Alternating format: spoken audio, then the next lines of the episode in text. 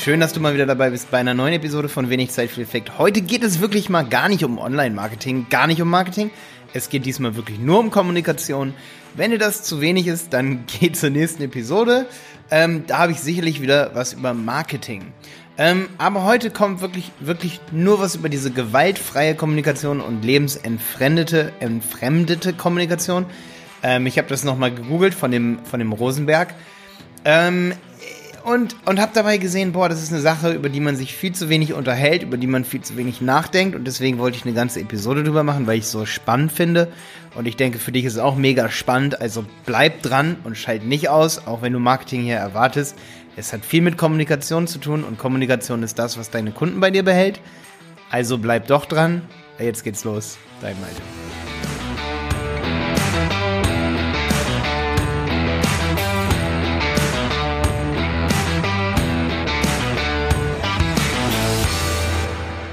Ja, schön, dass du wieder dabei bist. Ähm, ich habe hier gerade den Wikipedia-Beitrag offen. Gewaltfreie Kommunikation. Und die wird abgekürzt mit GFK. Und, und der Autor ist Marshall B. Rosenberg. Und, und diese Kommunikation ist so wichtig. Und da habe ich ja meine Podcast-Episode drüber gemacht. Die hieß Kunde ist König-Mentalität. Ich glaube, da habe ich es das erste Mal angesprochen. Ähm, ja, genau. Das, das war von letzter Woche. Kunde ist König.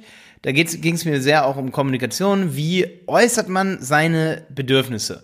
Und, und ich habe vor allen Dingen gemerkt, dass ich gesagt habe, als Tipp, ähm, äußern Lob zum Beispiel. Und dann habe ich gegoogelt und diesen Artikel gefunden über gewaltfreie Kommunikation. Ich werde auch, denke ich, mir das Buch bestellen, auch wenn ich kein Speedreading kann. Ich werde es trotzdem lesen. Ähm, aber ich habe, ich werde mir definitiv, glaube ich, mal dieses Buch von dem auch angucken. Aber jetzt kommt's, was ich halt gefunden habe, ist das zur ähm, weltentfremdeten Kommunikation heißt es, glaube ich, oder zur weltfremden Kommunikation. Das ist die, oder die lebensentfremdete Kommunikation. Das ist die, die eben ein Wolf spricht, eine Wolfssprache. Dass auch hier Lob gegeben wird. Und Lob ist eigentlich nichts, das in irgendeiner Art und Weise, ja, eine, eine gewaltfreie Kommunikation ist. Weil Lob ist auch eine Art von Kritik. Und Kritik ist eben auch wieder eine Sache von lebensentfremdete Kommunikation. Und das habe ich schon oft in meinen Podcast-Episoden gesagt. Und ich finde es so cool, dass einer der größten Kommunikationsforscher wahrscheinlich der Geschichte, der Rosenberg, sagt, ja, Kritik ähm, und solche Dinge sind nicht cool. Ja. Und du, du weißt doch, dass ich immer super vorsichtig bin, so wenn ich sowas äußere und sage, ja, ich bin manchmal selber auch so und ich bin auch immer sehr vorsichtig da, damit, dass ich nicht versuche zu sagen so, hey, alle da draußen sind so oder so. Das mache ich manchmal, aber das wäre meine Selbstkritik, wenn ich jetzt sagen würde, ja, Malte, hör mal bitte damit auf. Ähm, aber weißt du, was ich meine? Dass Kritik oft immer falsch verstanden werden kann. Wenn ich jetzt zum Beispiel sage, da draußen gibt es einen Effekt, der ist so und so und der lässt sich auf jeden anwenden, dann erzeugt das wahrscheinlich bei dir im Kopf sowas wie, nee, aber ich bin nicht so. Und bei vielen anderen auch.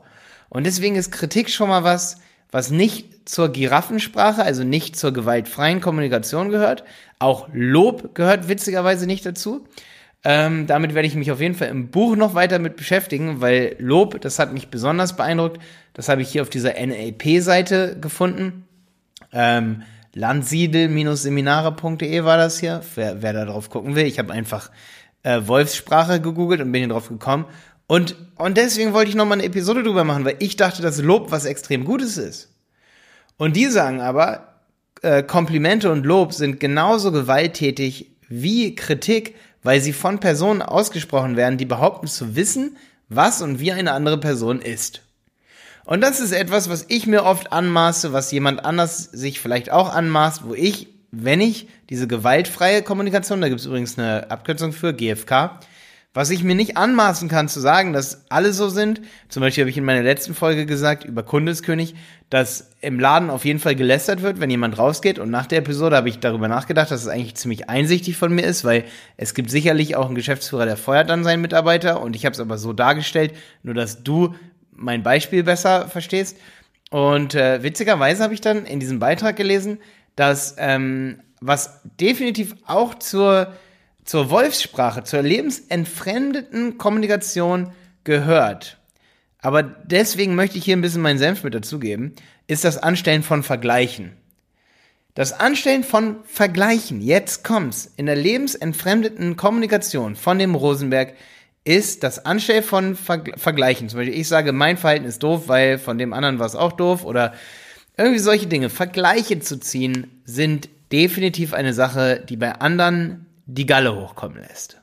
Ja, weil wenn ich jetzt sage zu jemandem, also du hörst jetzt hier vielleicht zu und du arbeitest vielleicht gerade bei in einem Restaurant und du hörst, wie ich sage, dass ich das nie machen will, dann ist dieser Vergleich definitiv eine Sache, der äh, von mir natürlich angeführt wird, damit du verstehst, was ich meine.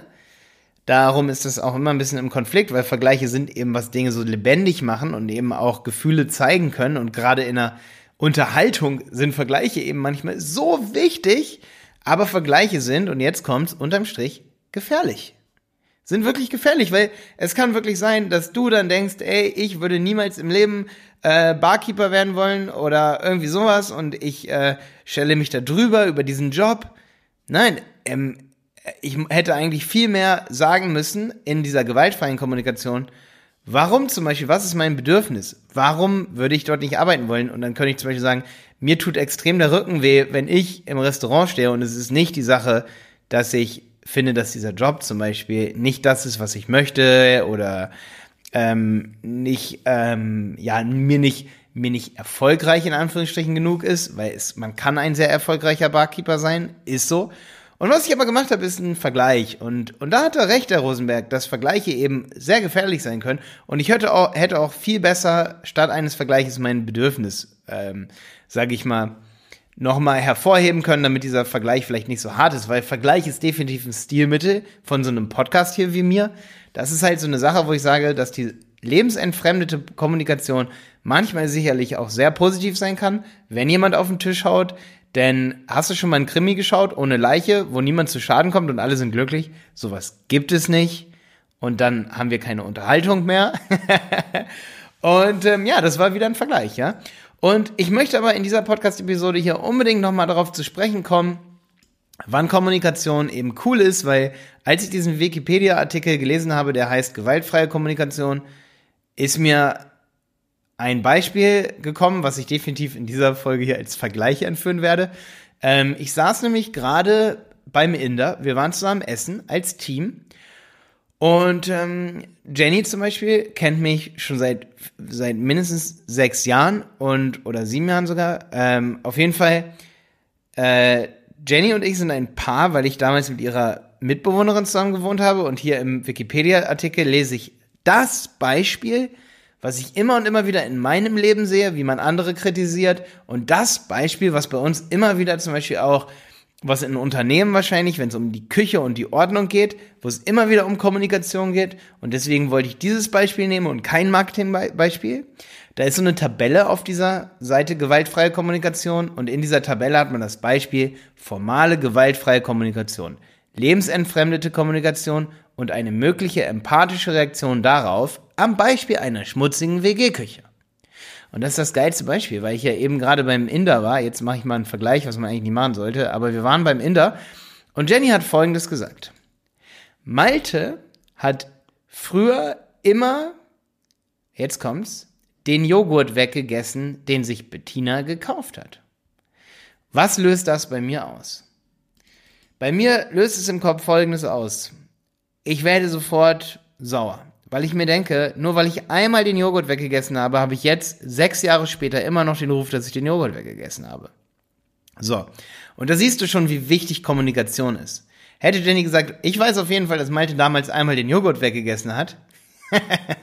Sie hat also beobachtet und so das Ganze sachlich gesagt, wie es war, dann wäre ich wahrscheinlich nicht mal sauer geworden. Oder wahrscheinlich nicht. Wenn es jetzt aber darum geht, dass ich zum Beispiel neulich im Büro von Jonas die komplette Salami aufgegessen habe, dann gibt es verschiedene Kommunikationsarten, die man machen kann. Einerseits kann Jonas bei mir in den Raum reinstürmen, was er getan hat, was ich auch voll, völlig verstehen kann, wo ich dann gesagt habe, ey Jonas, kann ich verstehen, weil er hatte morgens Hunger, er kommt rein und sagt, Malte, du hast die Salami aus dem Kühlschrank genommen, ähm, seit wann essen wir uns gegenseitig Sachen weg? Wo Deswegen sind wir übrigens beim Inder überhaupt darauf gekommen. Aber wo ich mir dann überlegt habe, okay, krass, wie können wir eigentlich das Problem lösen? Weil jede Woche verschimmelt hier was im Kühlschrank. Wenn wir uns also selber die Regel auferlegen, dass wir uns nichts gegenseitig wegessen, dann haben wir noch ein viel größeres Problem. so, bedeutet also, wie gehe ich zu jemandem hin? Was trainiere ich mir an? Und jetzt lassen wir mal Jonas beiseite. Was würde ich, ich als Malte Helmholt, was möchte ich nicht von dir oder von jemand anders, weil ich würde mir nicht anmaßen zu wollen, dass irgendjemand seine Handlung ändert. Aber wie nehme ich es mir vor? Und das ist im Wikipedia-Artikel von der gewaltfreien Kommunikation so extrem geil aufgelistet. Wie nehme ich es mir vor, wenn mich was stört, wenn mir jemand was weg ist, dass ich das Ganze kläre? Wie mache ich das? Und hier haben wir eben erstmal die Gewalt freie Kommunikation, die lebensentfremdete Kommunikation und wir haben die empathische Reaktion in dieser Tabelle. Und ich möchte es direkt hier vorlesen. Die entfremdete Kommunikation ist definitiv die Reaktion, die du in 99% der Fälle vorfindest. Und das ist so interessant. Oder in 90% der Fälle kommt jemand zu dir oder ich gehe auch oft zu Leuten hin und sage, du verhältst dich in der Küche schlampig. Das sagt auch Jenny super oft zu mir, du verhältst dich schlampig. Und die erste Reaktion von mir ist, ähm, seit wann haut man einem Hund auf die Schnauze äh, für generelle Sachen? Man muss es dann tun, wenn es gerade der Fall ist. Daraus kann derjenige was lernen. So. Ich bin ja auch nicht beratungsresistent, glaube ich zumindest. Okay, gut. Dann gibt es die zweite Erläuterung über die, den Zusammenhalt ähm, dieser Situation. Äh, das ist dann, dass Jenny zum Beispiel zu mir sagt, ich fühle mich provoziert, es ist dir total egal, dass hier so ein Dreck ist. Das ist ein Vorwurf, also verfalle ich in eine Trotzreaktion und sage, äh, ja, es ist mir egal. Dabei stimmt das gar nicht. Aber okay, ich will es nur als Beispiel hier nennen. Das ist der zweite Satz. Und dann wird zu mir gesagt, du bist schlampig. Das ist ein Vorwurf, in der man noch mehr in eine Trotzreaktion reingeht. Also ich bin generell per se unaufgeräumt. Was ich am liebsten in dem Moment beweisen würde, nicht so ist, weil ich manchmal ein extremes perfektionistisches Ordnungsempfinden habe auf meinem Computer Jenny hat das zum Beispiel nicht auf ihrem Computer, Jonas auch nicht, aber ich habe auf meinem Computer das nicht schlampigste, ordnungsliebendste System, das es gibt und am liebsten würde ich das direkt beweisen und manchmal habe ich, äh, äh sage ich mal, auch, auch das Gefühl, dass ich hier unbedingt aufräumen muss. Du siehst, es kommt eine Trotzreaktion. Und dann kommt, dann wird meistens eine Forderung gestellt, und das ist hier das Beispiel bei der lebensentfremdeten Kommunikation. Wenn es in zwei Wochen nicht sauber ist, dann schmeiß ich dein Geschirr weg. Das ist dann die Reaktion von demjenigen, der lebensentfremdet dir was sagt. Er sagt also, oder sie sagt zu, zu dir, oder er sagt, du verhältst dich in der Küche schlampig, ich fühle mich provoziert, es ist dir total egal, du bist schlampig, wenn es in zwei Wochen nicht sauber ist, dann schmeiß ich dein Geschirr weg. Oh, meine empathische Reaktion auf diese Kommunikation wäre wie folgt. Und da siehst du eigentlich schon, wie du umkommunizieren musst, wie du anders kommunizieren musst, wenn du was willst von jemandem. Und da komme ich nur auf meine Podcast-Episode wieder zu sprechen. Äh, da habe ich eine Episode gemacht. Ähm, wie gesagt, jetzt ganz kurzer Diskurs ins Marketing. Andere zu 100% äh, motivieren oder andere motivieren 100% zu geben, habe ich am 6. November eine Folge rausgebracht. Ähm, was auch super wichtig ist, ist der Kunde König meine Folge. Ähm, und in diesen Problematiken andere zu motivieren, eine Agentur zu optimieren, für sich Marketing zu machen. Eine Marketingagentur ist nie so viel, so, so intrinsisch motiviert wie du, wird also nie so viel Prozent geben können wie du. Deswegen ist es wichtig, diese Kommunikation zu verstehen. Denn die Kommunikation, die ich dir gerade vorgelesen habe, motiviert nicht. Wenn ich jetzt zum Beispiel sage, oder wenn ich, wenn jemand zu mir kommt und sagt mir diese vier Sachen, du verhältst dich schlampig, äh, ich fühle mich provoziert, ist dir egal, er macht mir einen Vorwurf, sagt zu mir, dass ich schlampig bin und in zwei Wochen soll ich sauber sein, dann wäre ich, wenn ich jetzt super empathisch bin, würde ich entgegnen.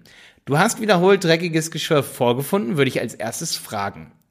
Ja, also ich würde sagen, würde das Ganze analysieren und sagen, stimmt das überhaupt? Hast du das vorgefunden? Also ich würde nicht sagen, stimmt das? Ich habe, ich würde sachlich fragen, hast du das vorgefunden? Dann würde sie sagen, wahrscheinlich ja. Und dann würde ich sagen, bist du darüber frustriert? Und dann würde sie sagen, ja, das ist das, was ich sagen will. Ich will sagen, dass ich frustriert bin. Sie hat aber gesagt, oder er hat gesagt, ich fühle mich provoziert. Es ist dir total egal, dass du meine Salami aufgegessen hast. Was wahrscheinlich gar nicht stimmt, weil es tut mir sofort leid. Aber derjenige sagt sofort zu mir, hey, du gehst jetzt los und kaufst eine neue Salami. Wo ich denke, okay, es tut mir zwar leid, aber ich bin gerade an einer extrem wichtigen Sache dran. Und zweitens verschimmeln hier andauernd Sachen im Kühlschrank. So, wenn derjenige, wenn ich dann aber sage, bist du frustriert, sage ich zum Beispiel zu Jonas, weil ich seine Salami gegessen habe, dann sagt er, ja Mann, ich bin auf jeden Fall frustriert. Und dann sage ich, okay, weil du dir mehr Unterstützung wünschst oder weil du eine Lösung dafür suchst, dass ich deine Salami nicht aufesse. Und dann würde Jonas sagen, yes, genau dafür. Und dann würde er nicht sagen, äh, wenn es in zwei Wochen nicht so ist, dass du meine Salami mehr isst, dann, dann äh, schließe ich die in meinen Tresor, was er übrigens gesagt hat. Ähm, und, und dann würde ich sagen, okay, wünschst du dir, dass wir eine Lösung suchen? Und neulich saßen wir am Tisch und ich, und ich bin richtig sauer geworden, weil ich gemerkt habe, dass ich eine coole Lösung habe. Es gibt die krasse Lösung und es gibt die konstruktive Lösung. Die krasse Lösung ist, dass ab heute ein Edding auf dem Kühlschrank liegt und alles wird markiert. Funktioniert das? Es ist genauso wie ab heute hänge ich ein Schild an meine Tür, wenn ich Videos aufnehme, damit mich keiner stört. Was passiert?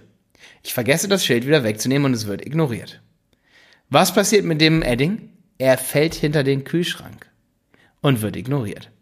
Okay, eine konstruktive Lösung könnte sein, dass man einfach sich zusammensetzt und sagt, hey, wir haben ein großes Problem, es verschimmelt andauernd Essen und es gibt ein kleines Problem. Einmal nach drei Jahren das Büro oder nach vier Jahren, ich glaube, wir haben seit vier Jahren ein Büro oder sogar seit fünf, nee, seit vier, glaube ich. Einmal wurde was weggegessen und es gab einmal jetzt das Problem. Es ist schon zehnmal was verschimmelt. Lass uns also konstruktiv überlegen, was überwiegt mehr, was ist schlimmer und ähm, lass uns lieber irgendwie sowas wie ein, äh, weil es ist nicht das Geld, das das Problem ist. Es geht darum, dass Jonas in dem Moment Hunger hatte. Bedeutet, um hier gewaltfrei zu kommunizieren und eine Lösung zu finden für ein Problem, auch im Marketing, wenn du mit deiner Marketingagentur diskutierst, ist sicherlich nicht zu sagen, ihr könnt kein Marketing, es klappt schon wieder nicht. Das ist keine Lösung fürs Problem. Es ist wichtig zu sagen, was möchte ich, und da kommen wir gleich zur gewaltfreien Kommunikation, was ist eigentlich mein Ziel? Wenn Jonas zum Beispiel sagt, ich hatte in dem Moment mega Hunger und ich, und ich bin frustriert, dass die Salami weg ist, das ist das Kernproblem und ich habe eine Lösung für ihn. Ich hole zehn, zehn ein Kilogramm schwere Salamis, die nicht so schnell verschimmeln und packe sie in den Vorratsschrank. Das wäre eine Lösung für das Problem, das was weggegessen wird, so dass nicht jeder sofort was markieren muss, weil es geht hier an der Stelle nicht um Geld. Es geht darum, frustriert zu sein, weil man gerade nichts zu essen hat, weil der andere es weggegessen hat. Man muss also nicht alles markieren, was erstmal auf der Hand liegt, damit man ein Problem löst.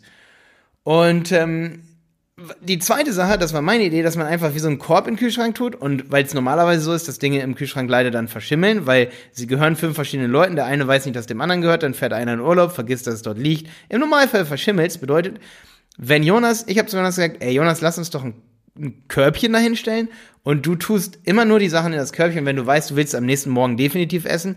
Wenn du dir aber nicht sicher bist, ob du da jemals wieder dran denkst an diese Salamischeiben, dann leg sie bitte einfach für alle offensichtlich in den Kühlschrank. Ansonsten gibt es so ein, so ein kleines Körbchen, wo dran steht, hier bitte vorsichtig sein oder Danger-Körbchen, das, das rote Danger-Körbchen, weißt du, was ich meine?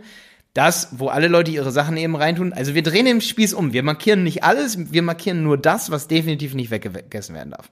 Ganz einfach. Ja, weil das ist so, das ist die, das ist die Lösung, die mir sofort in den Kopf gekommen ist, wenn ich daran denke, dass ich eben nicht alles versuche auf den Kopf zu stellen, wo sich eh niemand drin hängt äh, dran hält, ja. Aber wenn ich jetzt noch mal, noch, wir, wir, wir haben da schon zweimal drüber nachgedacht, wir haben, wie gesagt, beim Inder darüber diskutiert, über Verhalten von anderen.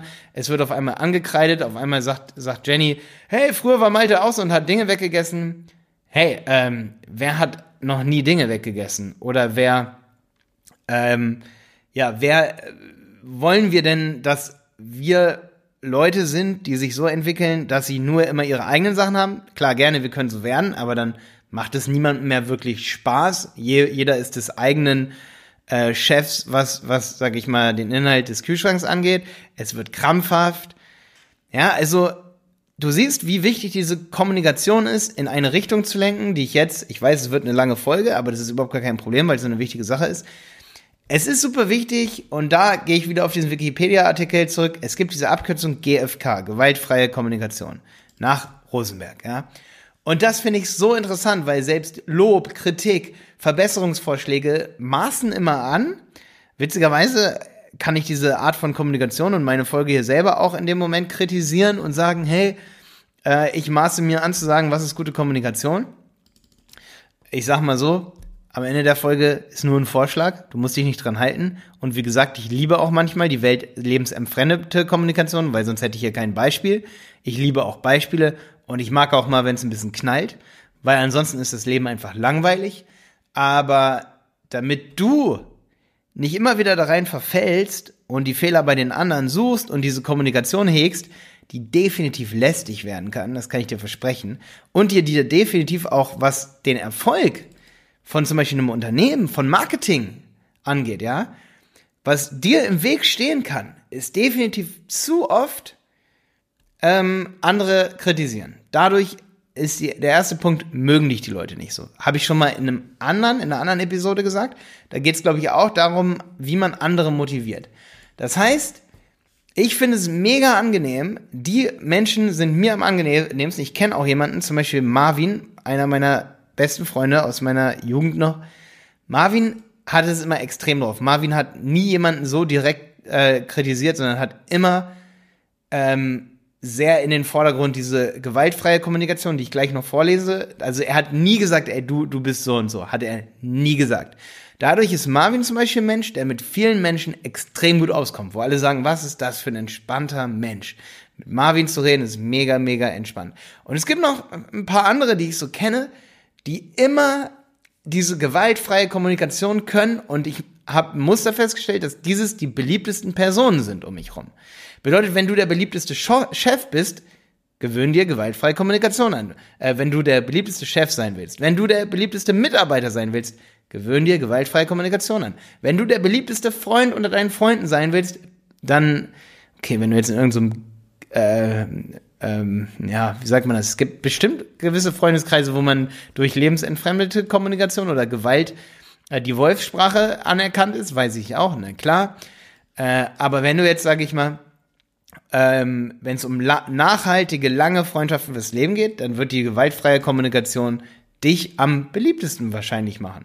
Also ich sage, das ist nicht mit hundertprozentiger äh, Wahrscheinlichkeit so, äh, sonst würde ich mir auch wieder was anmaßen hier an dieser Stelle. Aber ich kann mir das sehr gut vorstellen, dass das so ist. Und deswegen nochmal hier die gewaltfreie Kommunikation am Ende. Wenn jemand etwas in der Küche auf ist, wie zum Beispiel ich jo esse von Jonas. Jonas hat ja übrigens auch einen YouTube-Kanal, Jonas Schindler, ne? Ähm, und ist mein Geschäftspartner. Das heißt, ich muss, muss ihn schon oft, oft hören und sehen, sag ich mal. Und ähm, das, deswegen ähm, beschäftigt mich auch so eine Technik hier, weil wir uns jeden Tag hier im Büro, sag ich mal, äh, sehen und, und, und, und ich habe früher immer mich solchen Sachen auch in der WG beschäftigt, weil ich habe zum Beispiel mal ein Jahr in der WG gehabt, jetzt noch ein kleiner Exkurs in meinem Privatleben. Ich habe jeden Tag unterm Sofa gesaugt. Jeden Tag. Ich war mega ordentlich. Äh, nee, nicht jeden Tag, aber jede Woche oder so. Ich habe übelst die gesamte WG, ich war der WG-Manager sozusagen zwei Jahre lang. Dann ist jemand eingezogen, ähm, der oder diejenige wollte, dass es immer aufgeräumt ist, beziehungsweise da war Ordnung wichtig und ich hatte in der Zeit viel zu tun. Und dann wurde mir vorgeworfen irgendwann, dass ich nicht ordentlich bin, obwohl ich ein Jahr vorher noch immer aufgeräumt habe, aber irgendwann wurde mir das Sauberkeitszepter entzogen sozusagen. Und ich habe mich nicht mehr verantwortlich gefühlt. Und dieses äh, Muster in sozialen Gefügen habe ich schon oft beobachtet, dass ich anfange unordentlich zu werden, wenn ich weiß, dass jemand anderes für mich aufräumt.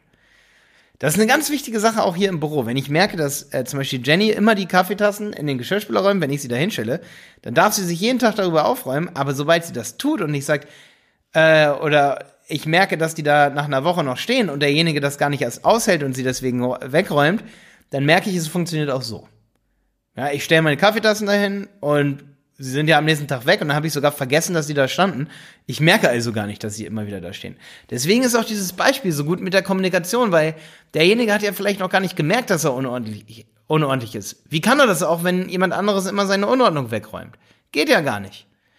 Und ähm, ich kann auch noch nie gemerkt haben, wenn ich jemandem was weggegessen habe, wenn es noch nie jemand gesagt hat. Also wenn in vier Jahren niemand sagt, ey Malte, du hast mir was weggegessen und nach vier Jahren sagt jemand, Malte, du hast das weggegessen, kauf mir jetzt sofort was Neues, da muss man eigentlich sagen, okay, eigentlich hat es jetzt vier Jahre geklappt, Malte. Äh, nur heute ist was weg. Hm, wie machen, wie gehen wir jetzt konstruktiv mit der Situation um? Kannst du vielleicht in einer Stunde oder hättest du eventuell Zeit, mir was zu holen, weil äh, vielleicht hast du es aufgegessen, hast du es überhaupt aufgegessen oder hat es wer anders gegessen? Weil ich zum Beispiel habe gesagt, ich habe nur vier Salamischeiben von acht gegessen. Bedeutet, habe ich jetzt nur eine Teilschuld, weil ich wahrgenommen habe, dass ich nur die Hälfte eigentlich gegessen habe und gar nicht alles und ist vielleicht noch wer anders schuld? Hm, vielleicht habe ich auch acht gegessen und habe es gar nicht gemerkt. Okay, gut. Ähm, jetzt die gewaltfreie Kommunikation. Wenn, wenn du jemanden wirklich dazu bewegen willst, sein Handeln zu deinen Gunsten, sein Handeln oder ihr Handeln zu deinen Gunsten zu ändern, dann gehst du wie folgt vor. Du gehst hin und sagst, in der letzten Woche hast du dein Geschirr dreimal nach dem Essen auf die Spüle gestellt und es dort jeweils bis zum Morgen. Dann habe ich es abgespült. Das würdest du zu demjenigen sagen. Oder Malte, ich glaube, und da ist jetzt wichtig, ich finde Vorwürfe immer so doof, wie es eigentlich hier im Wikipedia-Artikel steht. Deswegen ist auch wichtig, wenn ich es nicht nur vorlese, sondern auch kommentiere.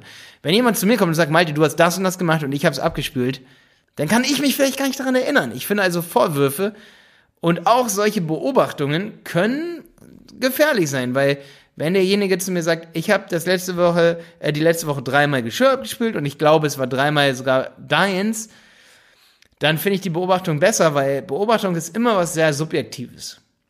Bedeutet, es ist viel schöner, wenn jemand zu dir sagt, ich glaube, ich habe letzte Woche dreimal auch dein Geschirr abgespült. Ich kann mich irren. Finde ich viel harmloser, als wenn jemand sagt, ich habe letzte Woche dreimal dein Geschirr abgespült. Dann sage ich, wo, hast du eine Strichliste oder was? Wie bescheuert bist du denn? Das wäre das, was ich dann als erstes sagen würde. Wenn jemand zu mir sagt, ich habe letzte Woche dreimal dein Geschirr abgespült, dann würde ich, würd sagen, was geht denn bei dir? Hast du gar nichts anderes zu tun? Aber wenn jemand sagt, ich glaube, ich habe letzte Woche echt fast jeden Tag dein Geschirr, so hört sich das schon viel besser an als hier im Artikel, ja. Aber wenn ich zu jemandem hingehe und sage, ich, ich habe die und die Beobachtung gemacht, ohne zu bewerten, ganz wichtig, dann kommt nämlich als nächstes das Gefühl, mich frustriert das so ein bisschen, weil ich habe das Gefühl, dass ähm, ich das, dass ich das immer ähm, aufräumen muss und ich, ich habe halt super wichtige Sachen momentan zu tun. Die sind für mich wichtig und ich, mich hält das echt immer auf, dass ich für alle das Geschwür hier, dass ich das so wahrnehme, dass das so ist. Ich kann mich auch irren. So würde ich es wahrscheinlich eher sagen. So, und dann kommt das Bedürfnis, oder so würde ich sagen, wollen, weil ich weiß, dass ich kann mich irren, ist immer sehr, sehr wichtig für jemanden, damit derjenige sich nicht so auf die Schnauze gehauen fühlt, weil das bringt niemals weiter. Und dann kommt das Bedürfnis, dass derjenige dann zu mir sagt, da ich, wenn ich ins Haus komme, eine Ordnung vorfinden möchte, die mir Entspannung möglich macht. Das ist mein Bedürfnis. Wo ich auch wieder sagen würde, ja, okay, das ist super wichtig, dass jeder sein Bedürfnis, ähm, sage ich mal, äußern kann. Und das war auch so ein bisschen sowas wie, ich habe momentan super viel zu tun und äh, ich habe leider gar keine Zeit, das jeden Tag zu machen, aber mir ist Ordnung wichtig. Okay, das wäre das Bedürfnis, was zum Beispiel jemand hier im Büro äußern könnte, Maxi oder Marius oder wer auch immer, und sagen könnte, Malte, ich habe hier das Bedürfnis, ähm, ich mache das die ganze Zeit sauber. Und dann wäre die Bitte, sag mir, ob du bereit bist, Malte, deine Kaffeetasse immer in den Geschirrspüler zu stellen, nachdem du ähm, den Kaffee getrunken hast oder dein Geschirr abzuwaschen, oder ob wir gemeinsam einen Weg suchen, wie unser Bedürfnis nach Ordnung erfüllt werden kann. Und das ist geil, weil diese Kommunikation ist was ganz anderes, weil eventuell sage ich, nee, ich stelle mein, meine Kaffeetasse, ich habe keine Zeit dafür, die da immer hinzubringen und ich kann es mir auch nicht angewöhnen, das immer da reinzustellen. Wir können aber eine Lösung suchen, wie ich es nicht sofort abwaschen muss. muss. Zum Beispiel mache ich mir wieder irgendwie, äh, für mich persönlich wird dann da eben irgendwie eine Box hingestellt und ähm, ich packe meine Sachen erstmal in die Box, die Box wird zugemacht und wenn sie verschimmelt, dann ist es genau meine Schuld. Da muss ich am Ende den Schimmel wegmachen und dann werde ich es mir wahrscheinlich irgendwann sogar angewöhnen. Bedeutet klar, es ist vielleicht ein bisschen dumm, eine Extrawurst zu suchen, gerade wenn man ein großes Team ist, wenn viele Leute mit involviert sind. Aber es kann definitiv eher helfen, als wenn jemand, als wenn du zu jemandem hingehst, zu dem du was willst und sagst, das und das, was du tust, ist falsch, grundsätzlich falsch. Man räumt sein Geschirr immer zuerst äh, sofort ein und das, was du tust, dass du das eben nicht tust, ist falsch. Vielleicht ist das gar nicht falsch. Und das ist das Wichtige. Man sollte reflektieren, ob das falsch ist, das Verhalten, und dann eben eine Bitte äußern, dass man einen Weg findet, der ein Problem löst. Auf irgendeine Art und Weise und meist, und das ist das, wofür ich dich motivieren will, dass man umdenkt, dass man über drei Ecken denkt und an mehrere Alternativen denkt, die nicht nur das implizieren oder nicht nur das meinen, was du unbedingt von dem anderen haben willst. Weil das ist ein bisschen dieses der Kunde ist König denken oder dieses äh, wir leben hier miteinander und du musst mich unbedingt respektieren, weil ich respektiere dich auch Gedanken. Das ist häufig sowas, wenn man schon anfängt darüber zu reden, du musst mich respektieren, dann ist schon grundsätzlich was in der Kommunikation falsch. Und das Gefühl habe ich auch oft, wenn ich, wenn ich mit Leuten diskutiere, die nur um zu diskutieren diskutieren, dass häufig schon was in der Kommunikation nicht stimmt, wenn jemand immer alle Dinge dann ausdiskutieren will, ähm, obwohl es doch irgendwie eine konstruktive Lösung gibt. Und so ist es im Marketing.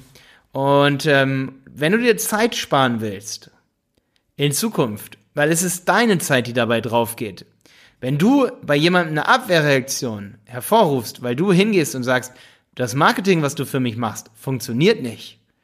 Weißt du, wie wir hier als Team darüber, ähm, was wir dann machen? Das kann ich nochmal am Ende dieser Episode hier ähm, ähm, ranbringen. Wenn wir merken, dass ein Kunde von uns diese lebensentfremdete Kommunikation hat, ähm, und nicht diese gewaltfreie Kommunikation, die ich gerade vorgelesen habe. Und jemand kommt und sagt einmal, einmal im Monat, das und das funktioniert nicht richtig, aber die und die Sachen funktionieren und das ist doch noch von uns damals, die wir vielleicht sogar optimiert haben, die Sachen. Aber sowas haben wir regelmäßig, dass Leute sofort diese Kritik so äußern, ohne, ohne ihre Kommunikation so einzustellen, dass wir keine Abwehrmechanismen entwickeln. Und diese Abwehrmechanismen kosten uns Zeit.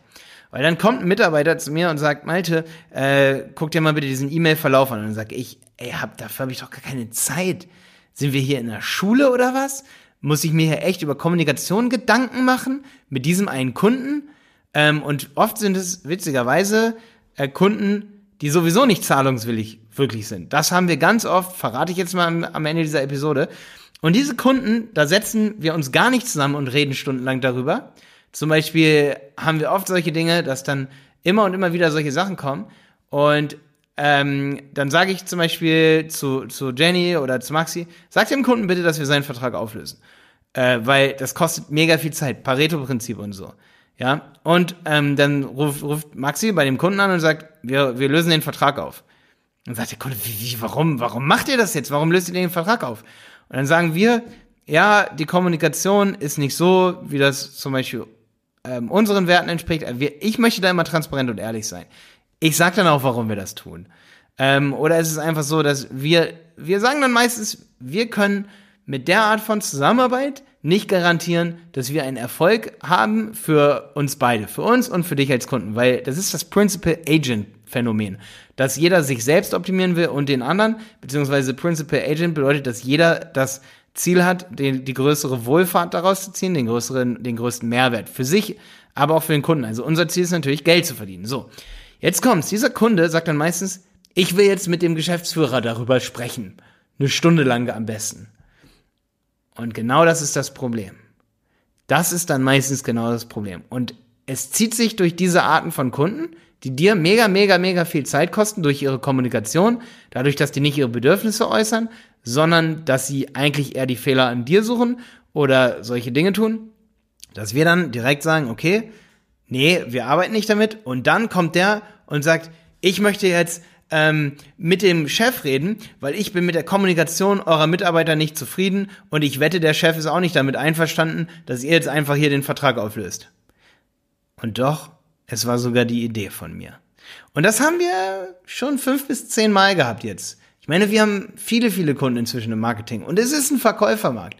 Wir können uns unsere Kunden theoretisch, natürlich freuen wir uns über große Kunden, aber theoretisch können wir uns die Kunden echt aussuchen und sagen, nein, wir machen sie jetzt nichts für dich, weil wenn wir keine große Marketingagentur wären, die für sich selber Marketing kann, äh, dann, dann wären wir einfach keine erfolgreiche Marketingagentur. Bedeutet, wenn wir keine Kunden hätten und nach Kunden lechzen müssen, dann wären wir nicht die richtige Marketingagentur, weil dann könnten wir selber kein Marketing machen. Verstehst du, was ich meine? Da beißt sich halt der Hund in den Schwanz oder die Schlange frisst sich da von hinten auf. Ähm, und äh, deswegen finde ich Kommunikation so wichtig, weil es in Agenturen eine große Rolle spielt, weil es im Marketing eine große Rolle äh, spielt, äh, wie man eben im Team miteinander kommunizier kommuniziert, so spielt es eine große Rolle. Ähm, im, im, ja, im alltäglichen Unternehmerleben, sag ich mal. Und ich kann dir garantieren, selbst wenn du jetzt sagst, Malte, was ist das für ein, was ist das für einer, dass der hier so, sag ich mal, solche Sachen auspackt und so, wie äh, vergraulen die jetzt ihre Agentur, äh, ihre Kunden in der Agentur? Nein, so ist es definitiv nicht. Wir haben 90 Prozent unserer Kunden oder 95 Prozent sind absolut zufrieden. Oder sagen wir mal 80 Prozent sind es. Weil das ist dieses Pareto-Prinzip. Es gibt echt so ein Ungleichgewicht von Zufriedenheit und Nichtzufriedenheit. Und die Kunden, die mit sich selber ziemlich unzufrieden ähm, sind, die können wir häufig, äh, denen können wir häufig auch nicht helfen oder wollen wir gar nicht helfen und dann dann kommt eben so ein, so ein kommunikatives Ungleichgewicht, merke ich ganz oft. Und meist lösen wir nicht den Vertrag auf, weil der Kunde zu wenig Geld bei uns lässt, überhaupt nicht, ähm, weil der Kunde das, was uns dazu führt, Verträge aufzulösen im Marketing, ist eher, weil die Kommunikation nicht stimmt. Äh, wir zum Beispiel sagen, wir wollen, dass in der Frist bezahlt wird und dann wird doch nicht in der Frist bezahlt und wir sagen von Anfang an, uns ist das Wichtigste, dass in der Frist bezahlt wird, weil es ist komischerweise so, das hätte ich damals als Student niemals gedacht, äh, dass die Zahlungsmoral in Deutschland einfach nicht gut ist. Und äh, es gibt einen Grund, warum es Zinsen gibt zum Beispiel auf äh, Ver Ver Verzug, weil es einfach so ist, dass wir auch unsere Mitarbeiter bezahlen wollen. Und für mich ist es eine ganz schlimme Sache, eine nicht gute Zahlungsmoral zu haben. Und ich versuche, wenn ich mal eine Mahnung habe, das dann direkt zu begleichen und tue mein Bestes. Und ich habe das Gefühl, dass es bei vielen nicht so ist. Und dann kommunizieren wir das natürlich auch und sagen, wir sind ziemlich frustriert, wenn unsere Rechnungen nicht bezahlt werden. Und da geht es uns auch oft leider ums Prinzip, weil wir haben dann natürlich unsere Gründe für. Ähm, es ist nicht nur nicht so, dass wir den Fehler bei dir suchen, sondern dass wir dann frustriert sind, weil natürlich unsere Arbeit dann nicht, wir fühlen uns nicht so, als wäre dann unsere Arbeit gewertschätzt. Das ist, denke ich mal, der größte Faktor. Es geht nicht darum, natürlich können wir uns einen Kredit aufnehmen und äh, dann davon unsere Mitarbeiter bezahlen, während der Mitarbeiter, äh, während der Kunde noch nicht bezahlt hat. Darum geht's aber nicht. Ähm, hier geht es vielmehr darum, äh, dass wir unsere Arbeit dann nicht gewertschätzt fühlen. Und wenn du das tust, wenn du irgendwen beauftragst, was für dich zu tun und du bezahlst denjenigen spät, dann wird er definitiv das nächste Mal nicht so gute Arbeit leisten. Das ist hundertprozentig so. Und ich habe das schon von anderen Agenturen gehört, dass äh, zum Beispiel Kunden ausforciert werden, die zu spät bezahlen. Und das machen wir zum Beispiel auch. Ähm, genau, also das ist eine Art von Kommunikation. Kommunikation ist vielleicht nochmal an diese, am Ende dieser sehr langen Episode wichtig für dich zu wissen. Kommunikation ist nicht nur etwas zu sagen, sondern auch Dinge zu tun, so zum Beispiel Zahlungen zu leisten. Also Transaktion, jede Transaktion, auch das Nichtreden ist natürlich Kommunikation. Das war jetzt ein langer Exkurs hier. Ich hoffe, das war super interessant für dich. Ähm, gerade wenn man ein Unternehmen gründet oder wenn man ein Unternehmen hat dass man sich genau anschaut, wer ist der beliebteste Chef und es ist meistens derjenige, der sich darüber Gedanken macht, ob er Leute kritisieren sollte, ob er Leute andauernd loben sollte. Wie gesagt, Lobhudelei tut auch nicht immer gut, kann wirklich auch eine fiese Sache sein, weil in einem Lob steckt immer ähm, und ich glaube, ich habe es jetzt nicht gelesen, dass es das ist, was der ähm, was der Rosenberg meint, aber in Lob steckt immer eine gewisse Gewalt drin. Du willst ja immer mit einem Lob was erreichen beim anderen. Und wenn ich immer hingehe und lobe, lobe, lobe, und es ist nicht von Herzen, dass dieses Lob kommt, sondern ich tue es nur, um zu loben, dann ist das eine schwierige Geschichte. Aber auch so ist Lob immer so eine Sache, ähm, wenn du den einen lobst, dann ähm, dann, dann, dann schenkst du dem anderen zu wenig Beachtung. Also, wenn ich jetzt zu einem Mitarbeiter hingehe und sage, hey, das war richtig, richtig gut, was du gemacht hast, ähm, ich weiß, dass unmittelbar bei anderen das Gefühl entsteht, hey, bei mir hat Malte das noch nie gesagt. Und deswegen kann Lob, ähm, Lob sollte über Augenkontakte, über über das Miteinander, über die allgemeine Kommunikation, wie man kommuniziert entstehen und nicht darüber, dass man zu jemandem hingeht und sagt, hey, das war richtig, richtig gut, was du gemacht hast. Das könnten andere nicht schaffen. Das kriegen andere mit. Es ist, kann eine schwere und lebensentfremdete Kommunikation sein, die dabei entsteht. Ich wünsche viel Spaß beim Umsetzen. Ähm, ich habe diese Folge vor allen Dingen so lang gemacht, ähm, das kann ich jetzt am Ende mal verraten, weil ich mich natürlich als Podcaster hier an dieser Stelle auch selber optimieren will. Und ich habe gemerkt, als ich den Artikel gelesen habe über gewaltfreie Kommunikation und mich damit beschäftigt habe, dass ich viele Dinge über diese Sache noch nicht weiß. Ich habe diese Dinge dann hier durchgelesen und mir angeschaut und fand es so interessant und dachte, die beste Art, etwas zu reflektieren, ist, wenn ich lange darüber rede. Also ich habe mich in dieser Folge ein bisschen versucht, auch selber zu optimieren weil, wenn ich das nächste Mal in der Kommunikation bin, werde ich daran denken an diese Folge, gerade weil sie so lange war, weil sie so schwer wiegt. Und du ähm, solltest vielleicht, wenn du jetzt am Ende dieser Episode sagst, oh Malte, das war so lang und das war gar nicht cool, das Thema, dann bist du vielleicht genau meine Zielgruppe, dass du diese Folge nochmal hören solltest und am Ende dieser Folge sagst, okay, beim nächsten Mal, wenn du es hörst, das ist nicht das Ding, ähm, was ich eventuell brauche. Trotzdem hat sich Malte extrem Mühe gegeben, das rüberzubringen. Ist zum Beispiel so eine Sache, die ich bei YouTube oft sehe, dass Leute immer die Kritik bei mir suchen und nicht bei dem, was sie selber, dass sie es selber nicht hinbekommen. Es ist super oft so, dass ich mir denke, wenn ich manche Fragen durchlese, wo dann auch kritisiert wird, wie Malte, du bist so schnell ähm, und solche Dinge, wo dann eher, manchmal ist es echt so, dass ich sagen kann, okay, boah, der hat echt recht, da bin ich voll schnell. Aber es ist auch ab und zu kommt es echt vor und ich denke, dass viele, dass es da auch eine Dunkelziffer gibt, wo ich mir denke, optimier erstmal dich und dann kommt so ein Video wieder und dann bau eine Website. Alles klar, ähm, ich wünsche dir viel Erfolg beim Umsetzen. Bis dann, dein Max.